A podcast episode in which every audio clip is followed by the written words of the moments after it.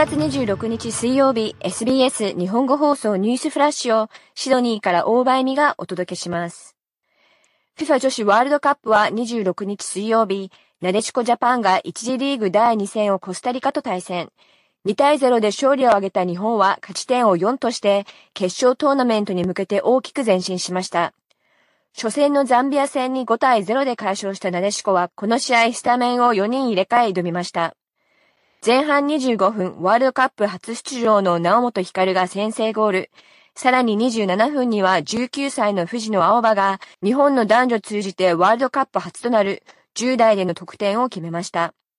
後半、なでしこジャパンは立ち上がりから積極的にゴール前までボールを運ぶシーンが続きますが、ゴールネットを揺らすことはなく、試合はこのまま終了。2対0で勝利を挙げたなでしこは、続くスペイン対ザンビア戦の試合結果によっては、決勝トーナメント進出が第3戦前に決まる可能性があります。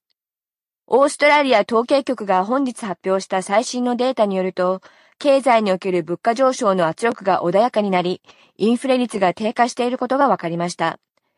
ジム・チャルマーズ同省は、政府は家計への圧迫を緩和するため、インフレがより早く穏やかになることを望んでいるとするものの、労働党はインフレの進展を確信していると満足を示しました。一方野党はオーストラリア国民が最新のインフレ率から安心感を得られるとは思えないとの見解を示しています。影の増床スポークスマンアンガス・テイラー氏は物価は下がるどころか上昇しており、オーストラリア国民は生活費を稼ぐために労働時間を増やすことを余儀なくされていると述べました。26日水曜日早朝、シドニー南西部のグリーンエーカーで銃撃事件が発生。男性が自宅前で銃で撃たれ、重体で病院へ運ばれました。怪我をしたのは著名な刑事弁護士、ムフムのアバス氏であることが確認されています。警察は事件はアバス氏を狙ったものとみており、最近起きた他の銃撃事件との関連性などについても調査を進めています。70億ドルが投資されているブリスベンのクロスリバーレールプロジェクトで、足場作業員が転落事故で重傷を負ったことを受け、建設現場では全ての作業が中断され、警察と職場の安全調査が行われています。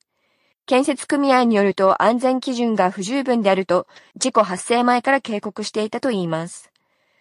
火曜日6メートルから10メートルの高さの足場から落下した54歳の男性は、重傷で現在も入院しています。ソーシャルメディア大手の TikTok は、児童の搾取や虐待のないプラットフォームを維持するため、数百万人の未成年ユーザーのアカウントを停止したと発表しました。TikTok オーストラリアのポリシーディレクター代理であるエラウッズ・ジョイス氏によると、全四半期だけでも年齢制限に満たないことを理由に削除された児童のアカウントは1700万件にも上ったといいます。以上7月26日のニュースフラッシュでした。なお、さらに毎日のニュースをお聞きになりたい方は、SBS 日本語放送ポッドキャストをフォローするか、sbs.com.au スラッシュジャパニーズをご覧ください。